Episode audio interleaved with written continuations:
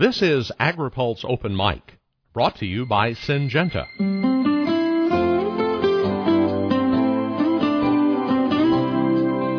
More than 27,000 people in over 90 countries helping the world's farmers grow more from less, protect the environment, and improve health and quality of life. See all they are doing at syngenta.com. And now, AgriPulse Open Mic. This week's open mic was recorded during a news conference at the World Food Prize. Our guest is Dr. Mary Dell Chilton, one of three laureates to receive the World Food Prize this year. She was responding to a question that dealt more with public relations of the biotech industry today rather than the technology. I, I have one more uh, point to add to this, and that is that um, the initial products that biotech made were the ones that were, were feasible. They were single genes put into the uh, plant, and they made a dramatic change in the uh, in the character of the plant. And these were changes that the farmer could appreciate. They were not changes that the end user would uh, appreciate, except at the point of uh, the price of the goods that are made. So I think in the future we are uh, we are at a place in the technology where we can uh, change more biological traits that affect the quality of the uh, crop of the uh, end product. These will be traits that the uh, consumer can appreciate, and I think uh, they'll they will change the nutrition of the uh, crop plant for one, such as golden rice, um, and I think that'll help to sell the technology to the consumer. Dr. Chilton was asked during the news conference if she favored labeling of GMO products that were in foods.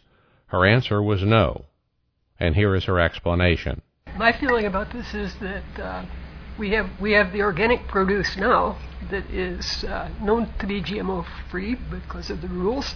Um, and what more do we need than that? If a consumer chooses to eat non-GMO food, he has that choice. But I want to keep my choice to eat GMO food if I want. If we uh, start having compulsive labeling, labeling many companies will, will be unable to uh, to uh, produce the uh, the GM products that they do now because of concerns about whether it's going to be uh, in some product and run into a labeling problem. So I think it'll be the uh, the death of the technology in in a real sense if we if we have obligatory labeling. I'm totally opposed to it. Later, Sara Wyant and I had the opportunity to interview Dr. Mary Dell Chilton as the news conference broke up. We began back in the early years and asked her about her interest in DNA. And I learned about it in uh, in my college courses, and I pursued uh, my interest in DNA despite the fact that it looked like there would never be a job for me. I just did it because I was interested. What years was that? Let's see, I went to uh, college in 19, uh, graduate school in 1960 to 67. So, yeah, those were the years. When you first got into the realization that their biotechnology could actually happen, was there a uh, aha moment? Was there anything that told you at one time that this could be a technology that could change the world? There was a moment when we first recognized that the little bacterium we had been studying was transferring genes into plant cells. And we could we could dimly see that you could do things with such a technology if you could figure out how to harness it. That was not easy to do, and it took it took a decade or more of research. So that was that was the moment. I was sitting at home at my kitchen table, having put the kids to bed, and I was calculating the results of the analysis that we had done that day, over the weekend, my whole team had done a huge experiment, and the experiment showed, sure enough, that the DNA was there in the plant cells.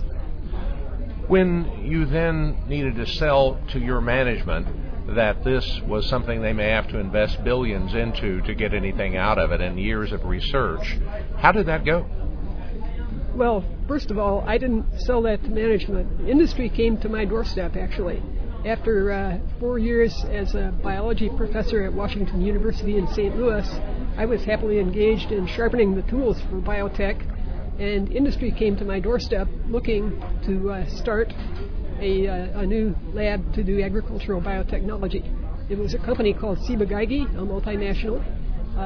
And I, I, work for the same company now. It's evolved several times, and we have a new name now. We are Syngenta, but uh, it's it's the same company. And it was the company that had the idea that this could make money. I wasn't uh, completely convinced. I was convinced we could we could do something with it, but we, we found immediately that we had a, a little misinformation uh, in our marriage. We uh, they they hired someone to uh, to uh, augment their seed business, which was corn seed, and I knew nothing except tobacco. That was the only plant I knew how to work with. So we had to recruit a number of uh, corn tissue culture experts and so on in order to uh, transfer the technology first scientifically to uh, more crops. Today you're sitting there with the other laureates, and much of what was discussed was the politics of all this. And did you have any idea you would have as much pushback against biotechnology as developed through the years? No, it's been shocking. I had no idea. I had no idea. The technology is, is a good, valuable asset to the farmer.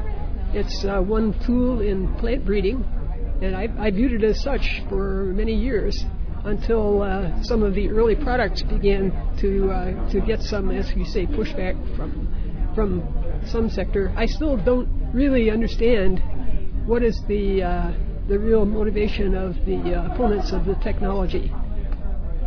How would you put it in words of a mother or a grandmother that this would be good for future generations to have this technology to use? It will be good for ge- future generations. Yes, I would feed it to my family. I would feed it to my grandsons. Uh, it's it's safe. I think we've uh, had the experience of uh, 15 or 20 years of uh, genetically modified plant products to uh, show us that it's safe for animals and for people also. Um, so it's it's no concern to me. And as I say, I, I really can't understand what is the motivation for all the uh, the opposition to it it, it can't be safety. We know it's safe. Moving forward, last thing, and that is what do you think we will recognize in years ahead that biotechnology has accomplished for us or will accomplish for us? I hope that we will find that biotechnology has helped to feed the additional hungry people that we will have in, by the year 2050. We will have another 2.6 billion people on this earth we need to double food production, and biotech is one of the most valuable tools that the plant breeder has in order to make crops for the future and for the hungry world. I think that's excellent. We really appreciate your time and uh, uh, congratulations again on this so incredible work. Yes. Dr. Mary Dell Chilton, thank you very much. A pleasure. Thank you very much. AgriPulse Open Mic has been brought to you by Syngenta. See all they are doing at syngenta.com. I'm Ken Root.